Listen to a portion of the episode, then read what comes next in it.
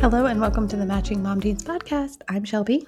And I'm Nicole. And uh, we were kind of glad that you got to have a restful Mother's Day. Um, did you do anything special? Oh, Mother's Day was actually like really, really great this year. I think last year for my first Mother's Day, my expectations were a little high for somebody who had a, you know, an almost five month old Mm, because it wasn't as like, it wasn't as like fun as I wanted it to be. Yeah. But this year, I had a little bit more. I actually kind of had lowered expectations because um, we had just gone to Taylor Swift like the weekend before. yeah. And that was a huge, crazy weekend. And so I really didn't want to like try to do some fancy brunch plans or try to do anything like that. And so I put some food in the crock pot overnight the night before Yeah. so that I didn't have to cook on Mother's Day, which was like a really great goal for myself. And then the weather was kind, and we just That's good. my husband made me a fancy um, latte, and we turned on the bubble machine and we got out the water table at like seven thirty in the morning so that we could drink our coffee in peace. I like that. I like that. And it was like a beautiful bubble filled morning. There we go. That's awesome. Yeah. Um, so my son, But yours was also Mother's Day. yeah, it was a big, both- big, big day. Well, both he and I were sick. So we basically decided to like order pizza. My husband's out of town. Our mom was here. Um, and then we just had um, Rory with us. Of course, you know, my stepson was with his mom.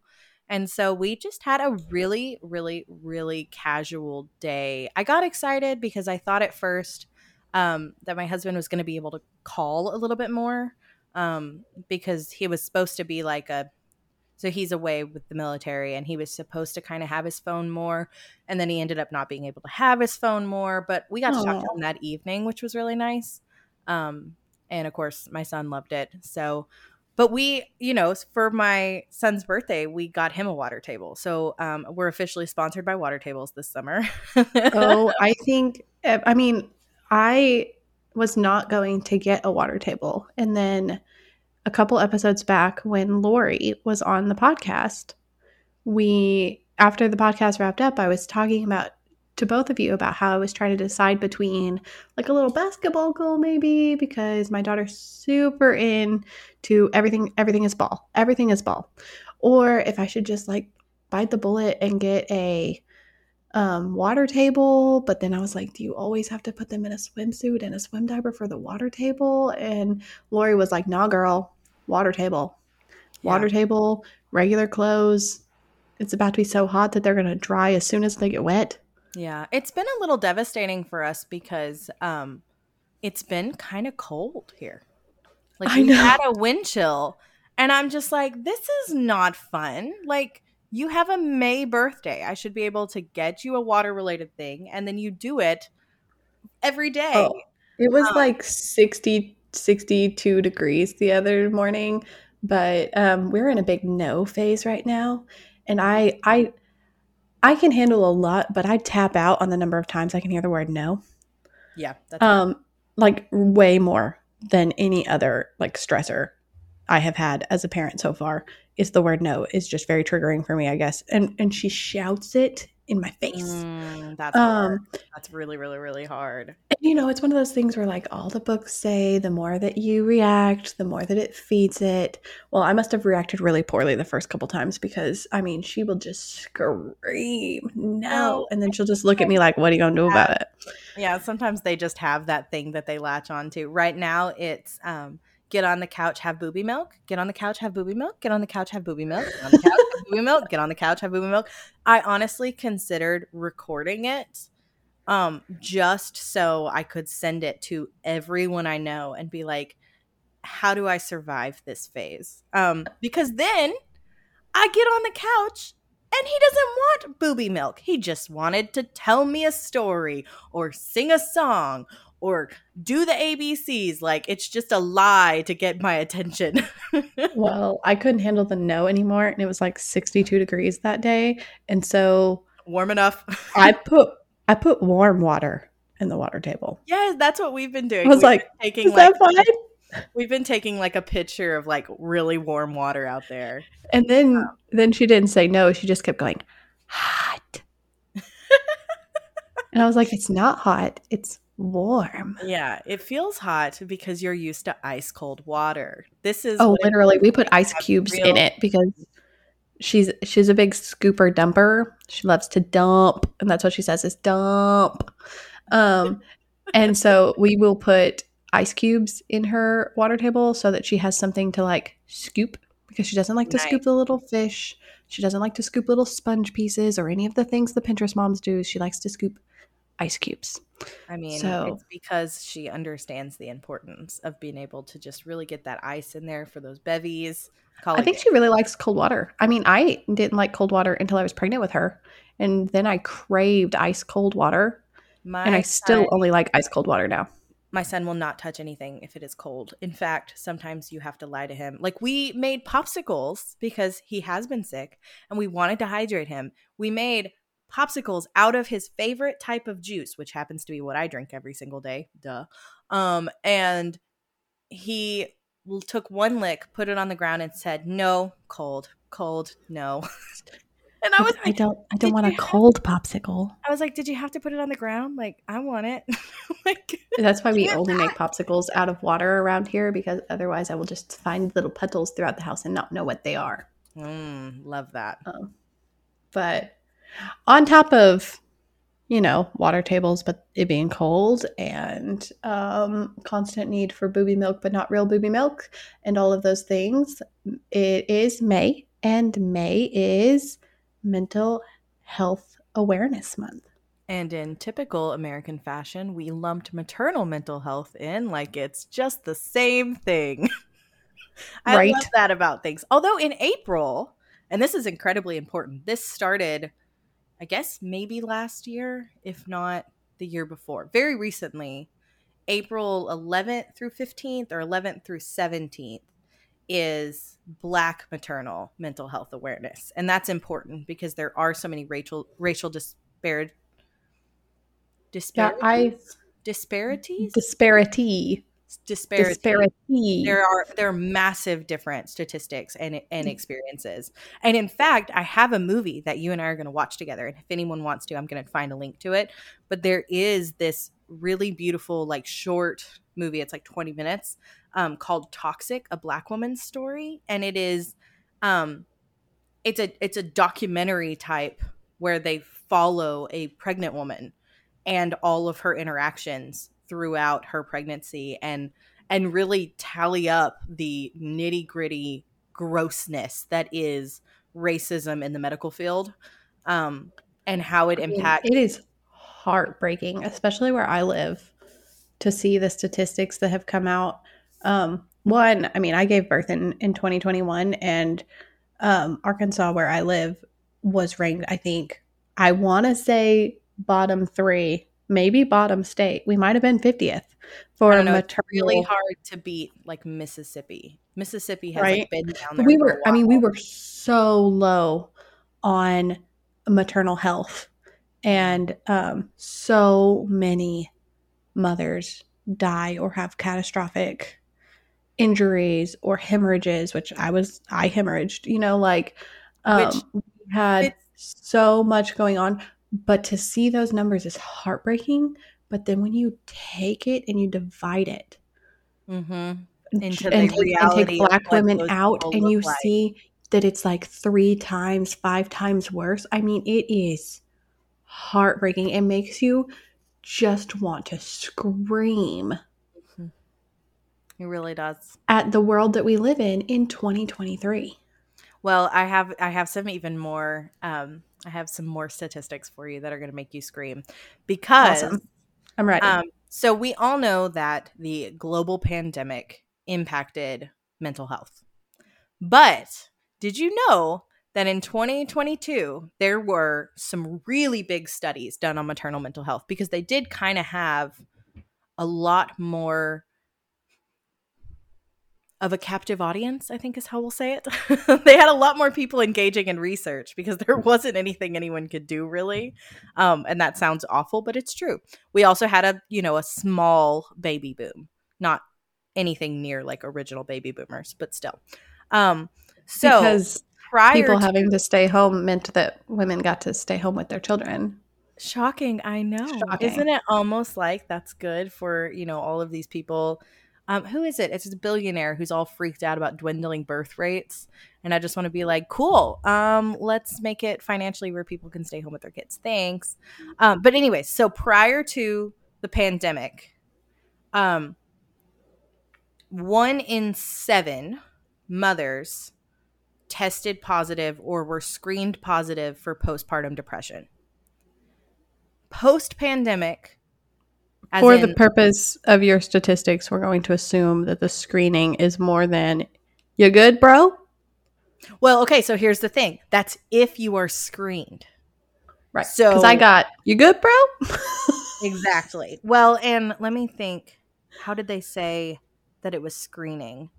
I mean, there is an official quiz, but Well, but it's not It's required by all hospitals. It's not it's, required. It's by all not, and it's not Yeah. handled well. And And so of those screened, um in 2022, one in 3 mothers were positive for postpartum depression.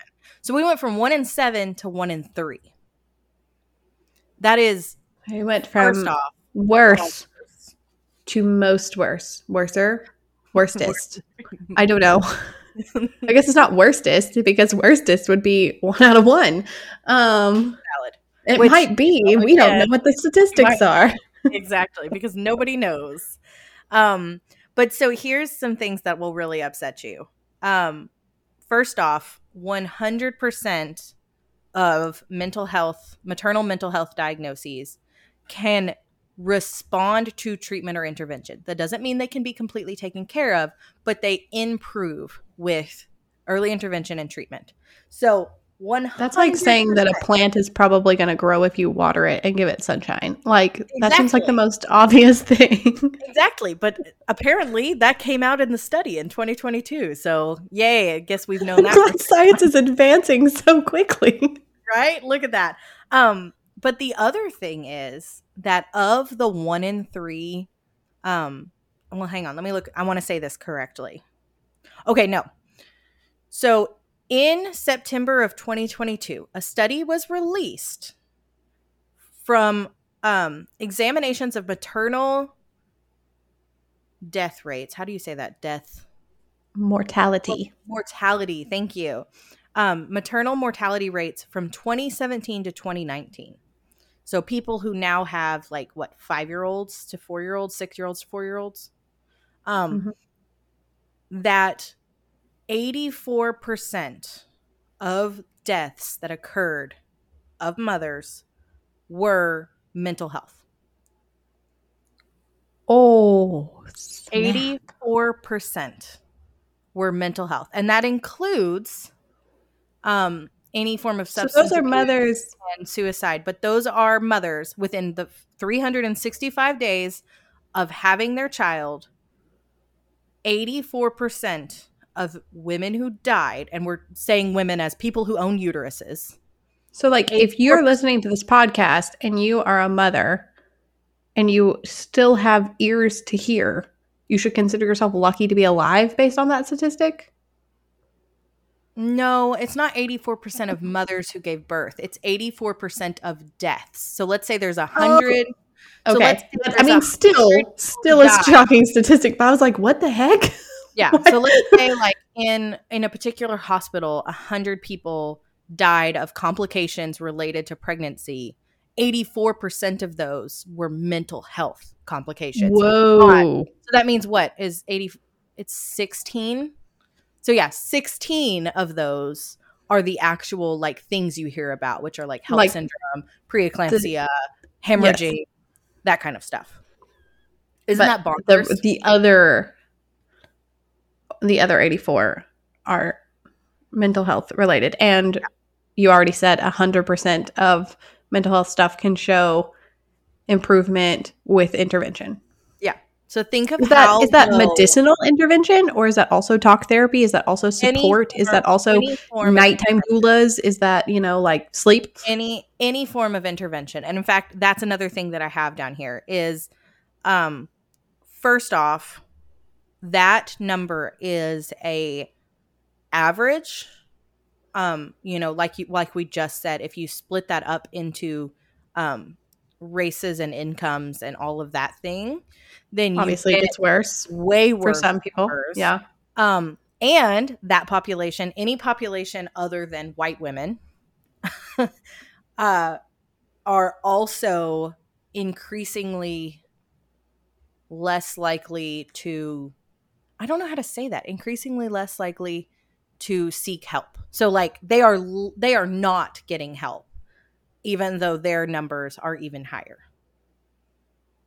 Oh, they're not getting help because the help doesn't exist or the insurance for the health doesn't exist or the resources are not or they just simply aren't supported in trying to get them. support all of the above yes all wow them. okay um so it's just like a little crazy when so this is a huge problem that is also somewhat fixable but somehow well, just not getting i mean it's not fixable because that implies that could be broken in some way but have a I mean, so when you consider the fact that the US has the highest maternal mortality rates for any comparable, like against any comparable country. So, like, oh, yeah.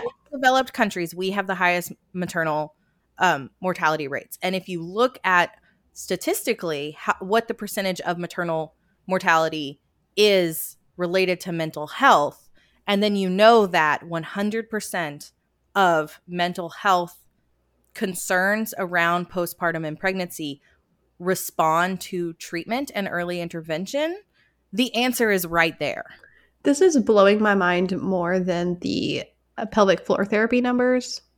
Yeah, that's, um, oh, that's just for the, just for the sake of our listeners, like I mean, I did pelvic floor therapy. You've done pelvic floor therapy, but like all of the like generations of people. Yeah, you're still in pelvic floor therapy. Don't scare never people. Okay. Graduate, never um, no, no, I just, I just love her so much. I'm going to continue to go. Exactly. Um, but you know what I mean? Like I like just, just to think of generations of women before our generation that lived with ongoing physical problems mm-hmm. due to pregnancy and birth and the load that your body takes on. Yeah. And just I mean, basically to have happened across pelvic floor therapy on TikTok. And that's why I am not peeing myself when I laugh. I it's just mind baffling to me. Totally, um, my my physical therapist and I do talk about like she sees all of these older women, like postmenopausal women, for issues that have gone on since they gave birth. Oh yeah. I mean, my husband is 30 and his mom mentioned the other day that she still has no feeling in her in like her stomach between her C-section scar and her belly button and I've got like 70 80% of my feeling back. That may be all I ever get. Yeah, but, but it's not a huge numb spot better. in my life. Yeah. Huge numb um, It's weird. It's really weird. It's oh, like having an so, appendage always asleep. But anyways, like that is mind blowing in itself. But then this to be a bigger, more catastrophic issue, I would say. Like, I'd rather pee myself than not make it through the first year of my child's life. Exactly. But, well, like, then you think about the, we know in the mental health field, or at least I know in the mental health field, the impact that the loss of a parent has on a child and on a family. And then you're, whoa, yeah, you think about all, that. And then you think these are not all first time mothers. So you have older children. It multiplies. So I mean, when you think about it that way, multiplies and multiplies and multiplies and multiplies. Um, and it yeah, because I mean, like a mom of four peeing herself, arguably not going to directly impact those children's lives and choices, but like a mom of four no longer existing. Yeah, losing her life to mental health struggles that are treatable is just insane. So, or like we say, losing her life. Obviously, that is beyond worst case. But we're also talking about people who lose their jobs, people who uh f- who like risk the trajectory of their careers having to take extended time off. Like I, I am taking extended imagine. time off. You what? I can't even imagine if we did the statistics on functionality. Like right. I'm talking like functional. We're talking about marriages mm-hmm. being directly impacted. Yeah, I'm waiting. Um, for, I'm waiting for someone to dig into those because they do say that like the year after having a baby is like one of the hardest in your relationship. Isn't it like one in five couples divorce or something? One in five or one in six like couples yeah, it's, divorce it's in the first like year. And I don't, I have not been able to find any research. If anyone has a research article on this, I would love to read it. But there's not a lot of research on um, how mental health changes. I mean, we're just finally getting information on like dads and fa- like fathers experiencing postpartum depression and things along those lines. Um, but I haven't seen anyone really connecting those of like, is the conflict and destruction of your co parenting relationship directly related to these horrific statistics around mental health? Um, and it's just, I mean, because if you look at, so in 2022, one in three mothers were screened positive for postpartum depression. Of that third of mothers, a fifth of those, so 20% of that third, and I don't know how to do math on that, they also reported self harm, which mm. is crazy because the year after you're having a baby, your body is already like just so messed up. Going through it. So insane what your body is actually experiencing and what you're trying to heal from. And I mean, I would argue that by your baby's first birthday, you are not still healed. Like you are just not. No. I mean, um, uh like physically, but also like mentally. Mentally and emotionally, all of it. Um, and so it's just like when you just really dig into it, it has become kind of this rabbit hole that I exist in. And that's because I was on, so another study came out in 2022, and then I'm going to stop citing studies. I was about to say, that's but so many studies for one episode. The largest, the largest, oh, what sucks is these are only two. These are only two studies. One that has all the statistics in it. And then the second study, it was the largest study to date on 150,000 kids, long term outcomes. Um, that there is no effect of taking an antidepressant while you're pregnant. There is no negative oh, impact. Like there's no negative impact on like fetuses. No, there is no negative impact. There's no higher reports of your child having mental health issues. There's no higher reports of them having medical issues. There's no higher reports of autism. That was a big red flag for a little while. Um, you know, like there is nothing wrong with doctors letting mothers take antidepressants. I was on antidepressants during my incredible. Yeah, but they're still not letting pregnant women eat deli meat, and they're more likely to get listeria from baby carrots too. So, yeah, the the deli meat one. I still remember losing my oh, mind over that because the only like my biggest listeria scare was from a mm. Sam's blueberry muffin I think about that every time I see prepackaged blueberry muffins. I'm like, I can't do it anymore. Took out. I make my blueberry muffins from scratch now. I have like, I have, I have, you know, just like so much anxiety of about Sam's blueberry muffins now. Yeah. And the big listeria scare because like I avoided all the things. I avoided the baby carrots. I avoided the deli meat. I didn't eat the sushi. Meanwhile, I was allergic to the sun the last two months of my pregnancy. I was allergic to sunlight and broke out in hives. I mean, but you know what I mean? Like, it's just so wild how far behind science is on this stuff and the effect it's having on on on mental health that that is avoidable, you know, in so many ways. And there, I mean, there's some great, great, great scientists. A lot of them are women out there that are like working very hard to combat some of this like ancient theology out there that's like about like what pregnant women can and can't do. Um, you know, Emily Oster is a, is a huge voice for like informing parents informing mothers on like what can and can't be done and what the research actually says and what the research like what the quality of that research is. Yeah because that's a big one as well. It's like what is right. like what can be expanded and what can't be? Like as a as an engineer as a scientist like the research is not all research. Like it's not all the same. attach my studies from today so that my fellow nerds can dig in yes i, I would definitely include them. But like and then you you've also just got like the the reality of it all like everybody's having different situations. You and i had completely different mental health struggles. We have completely different support systems. Yeah. We have the same biology in some ways.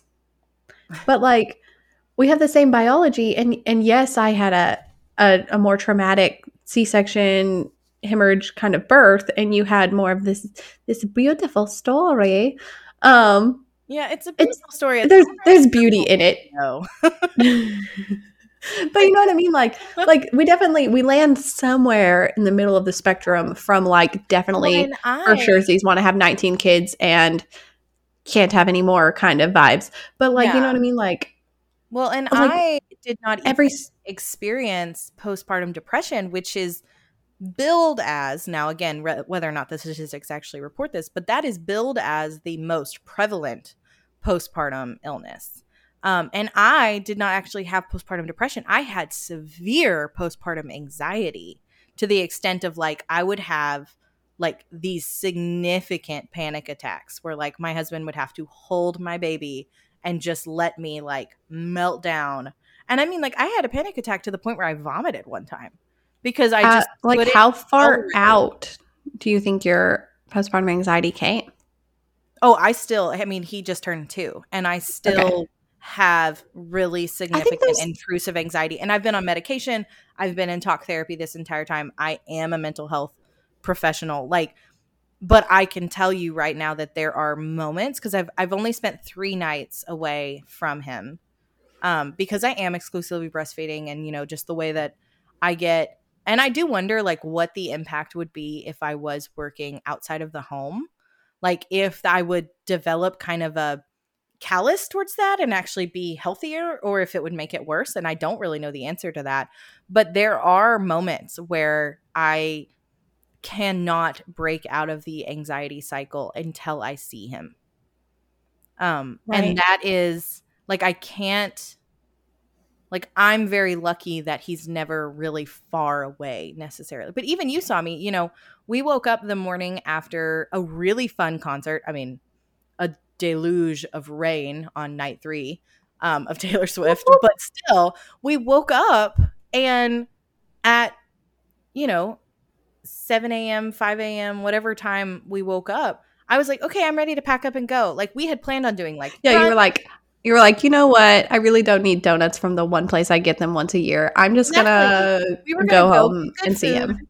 We were gonna go get good food. We were going to, um, you know, we were gonna go take fun pictures and murals. I mean, I was excited to see you and um your husband and your daughter. Like, I was kind of like in my head, knowing like this was not part of the plan. Like, you don't have to rush home. He's completely fine. You know, like all of these things, and yet I was like I had to get on the road, even though the road was still four hours away from him. Like the the process of moving towards him made me feel a little bit better, um, and that's just kind of crazy. I mean, not I I use the word crazy as a mental health professional, and I don't mean it at in the old way. I use it as like it's You use it as you started using it when you were eight years old, and you still use it. yeah. I still use it in like the I'm a preteen in the early two thousands. not as I am mocking anyone with mental illness because I myself have mental illness. Um, Right. but Well, I mean, it's one of those things where, like, and like, and you kind of touched on it. Like, you don't know if having a different routine would make things better or worse. yeah, Um, because I like, I I don't want to give the impression that hundred percent of people struggle with mental health issues, but hundred percent of these podcasters do. Um, two out of two. two out of two. Um, but you know, so I I had really, really bad um anxiety when I first brought my daughter home. Um, partly because I had a, a traumatic birth, I had to have a blood transfusion, like all these things. Also but I suffered new shiny parent. Yeah, you know, also just was least normal stuff shiny parent. and normal stuff. And I had really, really bad anxiety when the sun went down, which is a very, very, very common um, anxiety that new parents have.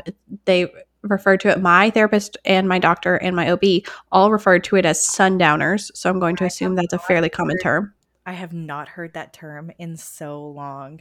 That's so Well, crazy. So it felt like I'm a, I'm a video game person, okay? And like I love Zelda. yeah. And when you're playing Zelda and the sun goes down, Ooh. all of a sudden all the bad guys turn into zombies or weird things that are a lot harder to kill or the cactuses come alive and attack you. You know what I mean? Like there are so many things, Yeah, things happen. that you weren't expecting. And I just remember thinking, like, as the sun would go down, my stomach would kind of start to tighten, and I and my heart would feel like it was kind of sinking, and I would sit up for the first two or three weeks of my child's life. I would sit up, like volunteer with my husband Yeah. to where I sat up almost all night with her in our living room with the windows open, waiting on the sun to come up. Mm. And then at five in the morning, he would wake up and tag me out, and I would go sleep for a few hours at five in the morning because at five in the morning, the sun would come up, and you could and I felt so much better. yeah, that's And that was just a few weeks. and it's a real and thing though. I have talked to several new moms who felt very similarly. I've also talked to moms who haven't. Like, I have some really, really good mom friends that I'm close to, and we have these kinds of conversations. And there are a couple of them that I'm like, dude, to trade places with you, trade brains. I would actually brains. say for me, sometimes nights were my favorite time because I have other children in my home. You know, I have other things going much more peaceful when people are sleeping. Well, I mean, like to be true, like my, you know, my husband was working from home at that time. You know, we had people in and out. We have two other children. Like it was one of those things where at night I felt like I had more control over my environment and it did kind of lower my anxiety a little bit. And so it's so interesting how and that's actually what I was going to bring up is there are several contributing factors that that stick into mental health beyond just hormones. And I I do think it's interesting because there's such a huge conversation around like chemistry, like brain chemistry and hormones and um you know medication is is a huge conversation in mental health. But there's also these things that you don't always think of. Um, and I heard probably one of my favorites the other day, which was how safe your house is for your child at their age and what that does for your peace of mind.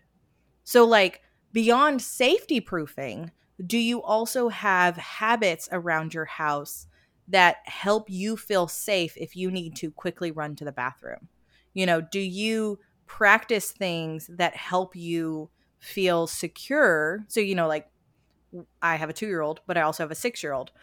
Do I keep heavy toys around that the six year old can play with that the two year old can't? No, those are special in his room toys. You know, Mm. have we spent since day one of potty training with him, knowing that we wanted to have another child in the home, close the bathroom door when you're done with the bathroom. You know, close the bathroom door when you're done with the bathroom so that I do not have to go to the bathroom and think, is the other downstairs bathroom open? Could he drown in the toilet? You know, like there's all of these things of like, do you have a way in your house to give yourself peace of mind beyond safety? Um, Right. And I just thought that was kind of fascinating because I didn't think that it contributed much. But then um, one day my son found a piece of sidewalk chalk and drew over every single wall while I went to the bathroom. and I was like, you know, that's something I didn't know caused me anxiety until today. I mean, childproofing is it's where it's at. It is Like, where it's at. But there's I live also- I live for having at least one room completely childproof, especially now that I have a toddler. I miss Um, but I, I do remember like in those early weeks, my um, therapist, I did do talk therapy. Um, I did not pursue medication. Um, I instead pursued a life change um, and simplified my life a little bit, and it has done wonders for my postpartum depression. Um, but in those first few weeks when I was really struggling with that like level of anxiety, especially, um, that was my therapist advice was to simplify my life. She said, you know, you are not, it is not a tree, your life is not a tree and you are not hacking off limbs. You are looking at it and looking at what doesn't serve you anymore and how you can potentially expand as you grow. And you are just kind of like taking a moment to take inventory. And she's like, some people take inventory naturally while they're pregnant. Some people take inventory two years in when they just can't juggle these things anymore. Some people offload some of their inventory, but but as mothers, mentally, you know, we, we hear a lot about how like we don't look like ourselves or whatever. I think that's because a lot of mothers try to like hop, skip, and a jump and then fall in the hole that looks like what a mother should be.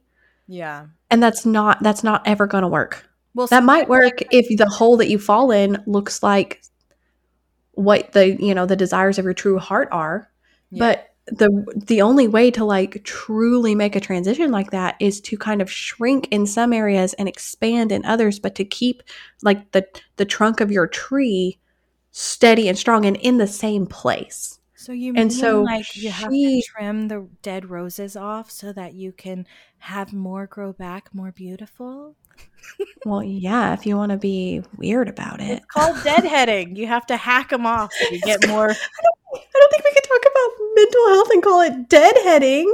That is a true gardening term. I will link an article. Don't fight me on this. You have to prune it back, and it's called deadheading when you cut off the dead roses off the roses. like a I want like a vintage band tee that says deadheading and has like some Like, roses on it. Got some roses with skulls in the middle, maybe, or Yeah, exactly. knives. But, you know what I mean? Like, and so yeah, I do. I just remember her saying that in order to battle my anxiety, and then later, as my postpartum depression, we realized that it was not about month five, about you know five months five to eight is when my um, depression looked like you know what this isn't getting better, even with me going to work every day, even with me trusting who my child's with, even with my you know my husband helping out as much as he can, like like uh, my my daughter was thriving, things were going well, I was not thriving. Yeah. And as we would talk about things, she would just kind of say like I need you to to practice the areas of your life now as a mother in the ways that you can and and to become comfortable with letting go of things that no longer serve you and become comfortable with the idea of expanding things that do. And That makes sense. that looked a lot like in this season of life maybe i don't feel like myself anymore when i try to make dinner every night like i feel overwhelmed i feel stressed but i still i love to cook i love to try new recipes Mm. so we cut it down to two nights a week Yeah. Well, that, I mean, so those are two of the factors. You know, like we have the like safety proofing and peace of mind in your own home, but you also have societal expectations. You have mental load, which we've talked about on here, you know, and then you add in statistically strained relationships, not just with your co parent, but, um, mother-in-laws mothers your your own parents who want to see their grandchildren your own children the Um, constant just like kind but ignorant comments from your coworkers yep i work in a male random dominated people in the field store Oh my god. But I work in a you don't even understand. I work in a male dominated field and the number of 40 to 60 year old men who obviously were not hands-on in raising their children but felt like I came back to work after 12 weeks and I'm very very very grateful for my 12 weeks. 12 week olds don't sleep through the night. No, they don't. And also, the number of people that would be like, "Yeah, how's she doing? Um, you get good sleep last night?" I'm like, "No, I didn't get good sleep last night. I have a 12 week old." I know. Well, and it's just those are unrealistic expectations around sleep. And I wish I could do like an entire just. I'll just do an episode by myself one day, and you can just uh huh, uh huh, uh huh, while I just go off on sleep because But you know what I mean? Like, bad. and frustrating that is. overexhaustion, sleep deprivation, I mean, and overstimulation would tied in with sleep deprivation. I mean, those are the other two mental health factors that are on this list. Like they loop in so tight with everything you do and honestly, like the the component of sleep deprivation and overstimulation and strained relationships and the lack of village and the lack of support that we have mixed with you know the lack of professional support you know lack of professional screenings all of these things mental load as well. I mean all of these things are just setting moms across the world but also moms in america up for these horrible statistics. Absolutely horrible statistics. And you and i can sit here and talk about it in the middle of a weekday because we happened to trip into lives where we can sort of kind of afford well and we can sort of kind of afford either working from home or not working full time right now because the cost of childcare is so expensive that it would take my entire salary. so it's right. Like, I mean, So like even if the even if the the quote unquote cure or the treatment for getting you mentally back on track mm-hmm. is talk therapy, yeah, how are you going to get to the talk therapist? Because I saw a, a, therapist virtually with a baby on my lap. I did as well, and that's And I am very, very, very lucky to have been able to do that I was about to say and that- to have been able to adjust my work schedule to where I got off at 3:30 and the therapy office didn't close until 5 and so I took the 4 p.m. appointment and I would come home and my baby would be waking up from her nap and I would give her a bottle and a crinkle book and we would talk about very heavy things sitting in the rocking chair of my baby's room. yeah, my therapist used to just watch me breastfeed. Yeah. And thank goodness she's a wonderful person and I so totally enjoyed having her around for the ride. But like it was I mean, there's this whole level of vulnerability there. Well, and that's not Like- counting like okay. like what would I have done if I was a bank teller Oh yeah. and I didn't mean, get off I until think- 5? well, I think all the time about women that I worked with in Nashville who were pregnant and we did intensive in-home services. You drove to your clients' houses and we only had 6 weeks of maternity leave. So, nearly every person I know who got pregnant in that job had to leave the job because at 6 weeks you first off cannot be driving all over creation working 10 hour days which was essentially what we were doing but Right. also just like how your body is healing i mean like you're you can't be in a car for i mean i literally at that job ate three meals a day in my car i spent I know. I bought you a thermos so you could eat hot food. I know it was really good. I, I let Rory borrow that thermos sometimes. We call it the blue bullet. Um, the blue bullet. but um, or a pod. It does look like a pill or like a little bean pod. Um, Yeah. it's very cute. But um, and I I only ever tell people that your husband gave it for me because it's my favorite Oh. gift he ever gave me. Well, I mean, I helped. he gets a lot of credit for it. I don't know why he gets a lot of credit for it, but it is real. I mean, he did pick it out, so but I I helped. And well, and you filled it with food that first day, so that's that's really the combined. You gift. never give anybody an empty dish. Karma will get you. That is true. But it's just one of those things. And like the reason. But can you wanted to talk imagine? about- oh, go ahead. Can you imagine those women who aren't able, like the job that they're in is not a job that they can return to after they're pregnant. So the mental load and the mental health stress of having to start a new job Oh, yeah. with new coworkers, with a new boss, with new expectations, I, freshly postpartum as well. Like, which is worse? I mean, I gave birth on May 14th. And on April 23rd, you know, three weeks before I gave birth, I took my certification exam to switch career fields.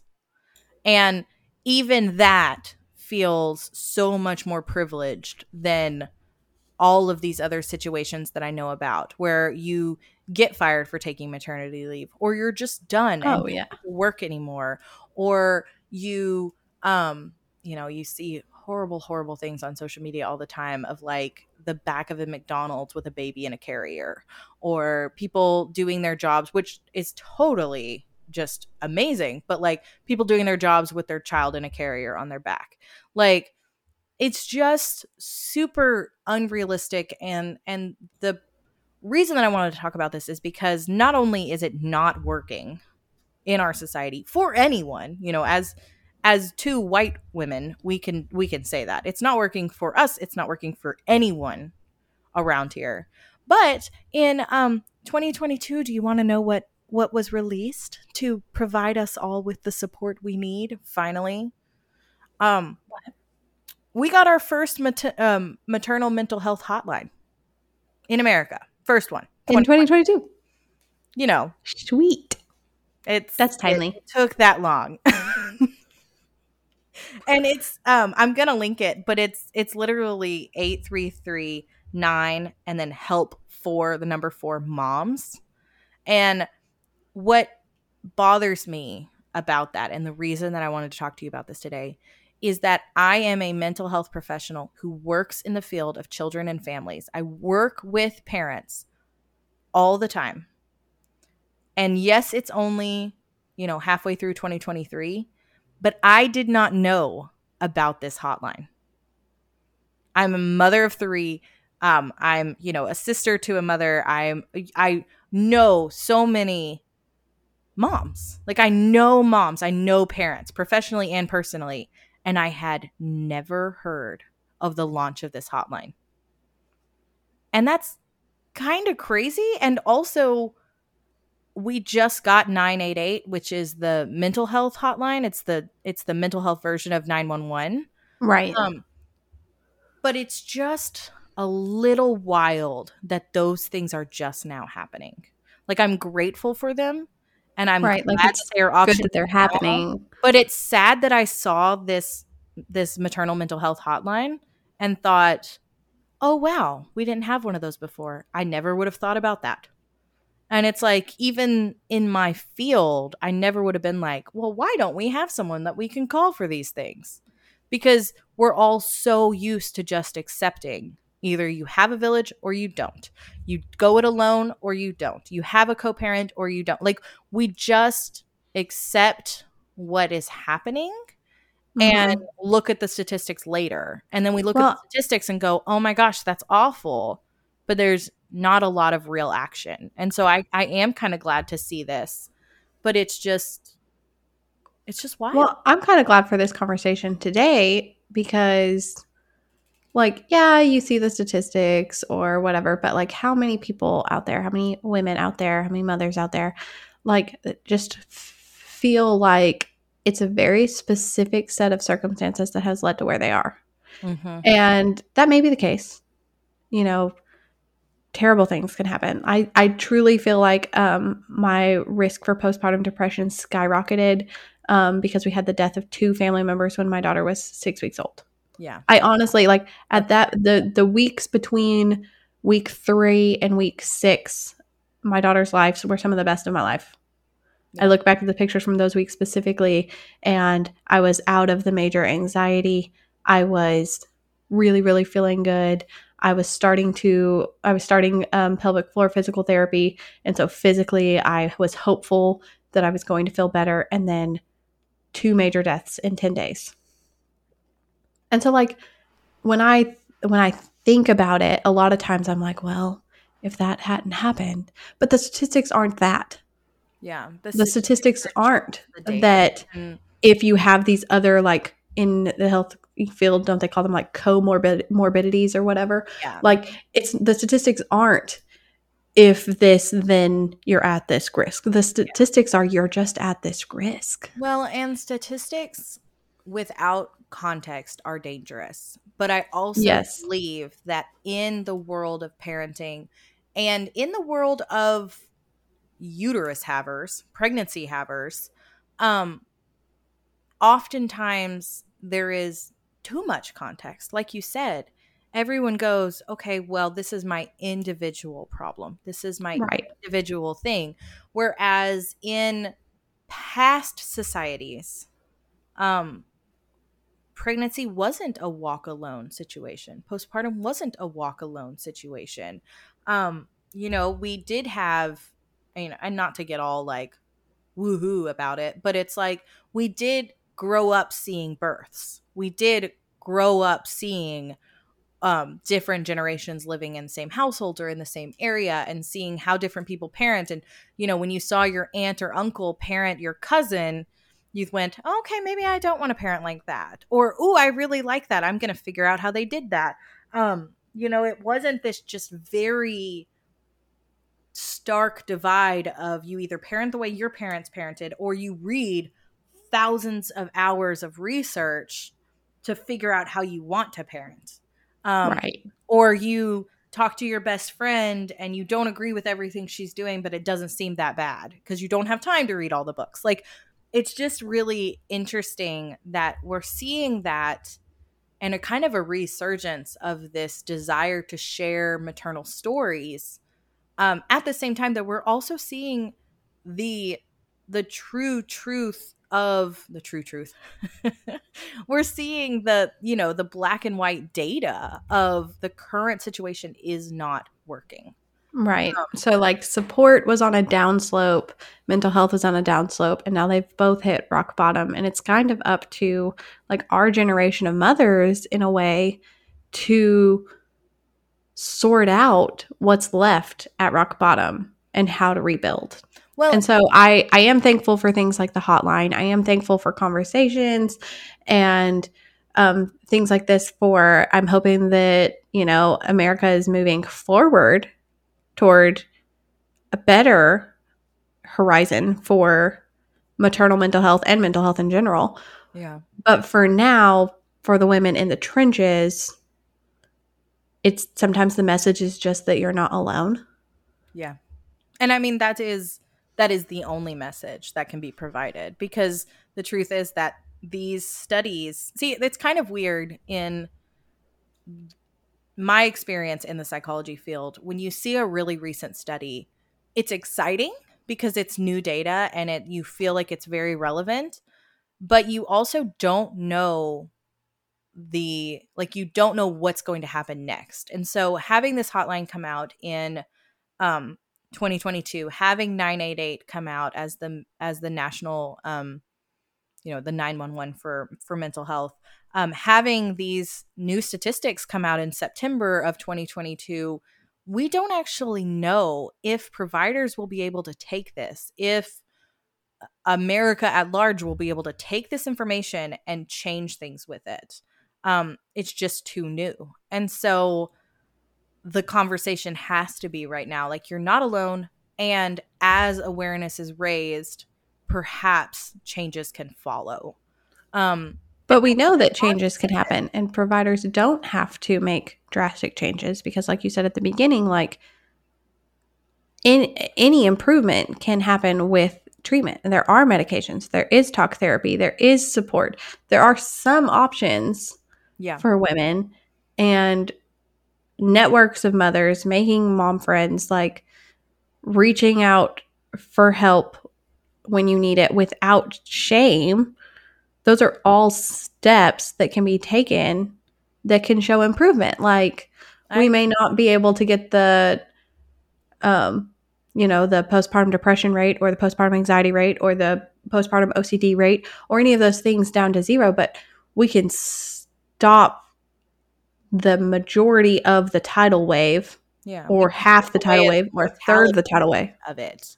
You know, we may not well, so we may not be able to stop the rates of you know actual depression and mental health concerns but maybe we can chip away at the statistic of lives lost. And i think that would i think that would be the biggest goal is you know like it like they said it's a hundred percent of these diagnoses respond to treatment. Are you saying we can flatten the curve? Because i think people are going to have some ptsd regarding that I don't I don't know that we should say we can flatten the curve. I think we can come up with something else like um, dull the knife or something. we can um uh, how do I how do I say this? We we can put sprinkles on the cupcake of sadness. we, can, we can pick the sprinkles off the cupcake. We, we can uh we can kill the flies in the kitchen one by one. If you've ever had fruit flies in a banana, you understand my. Ew. Take out as many as you can. Um, On that disgusting note. but you know what I mean? Like, like maybe it's not, maybe it's not that women supporting women and reaching out for mental health and stuff like that can be the cure all because we do not live in a country right now that that really has the systems in place. But that doesn't yeah. mean that we give up on the fight. Yeah, you still try. You still try. Good. You still look at every other mom you know and say, "Hey, you're a good mom." You still look at moms at the museum and are honest with them when they say, "Hey, how are you today?" Or, "Woo, mm-hmm. what a morning!" Like, yeah. I mean, Real. Like I I I have heard the word no so many times this week. And I said that to a mom at the museum and she goes, "Oh my gosh, I know." Um, and you know, just that little interaction makes it makes the world a little bit smaller. Yeah. And and maybe maybe can improve some statistics. Um and also so can reminding each other you're a good mom. So are you.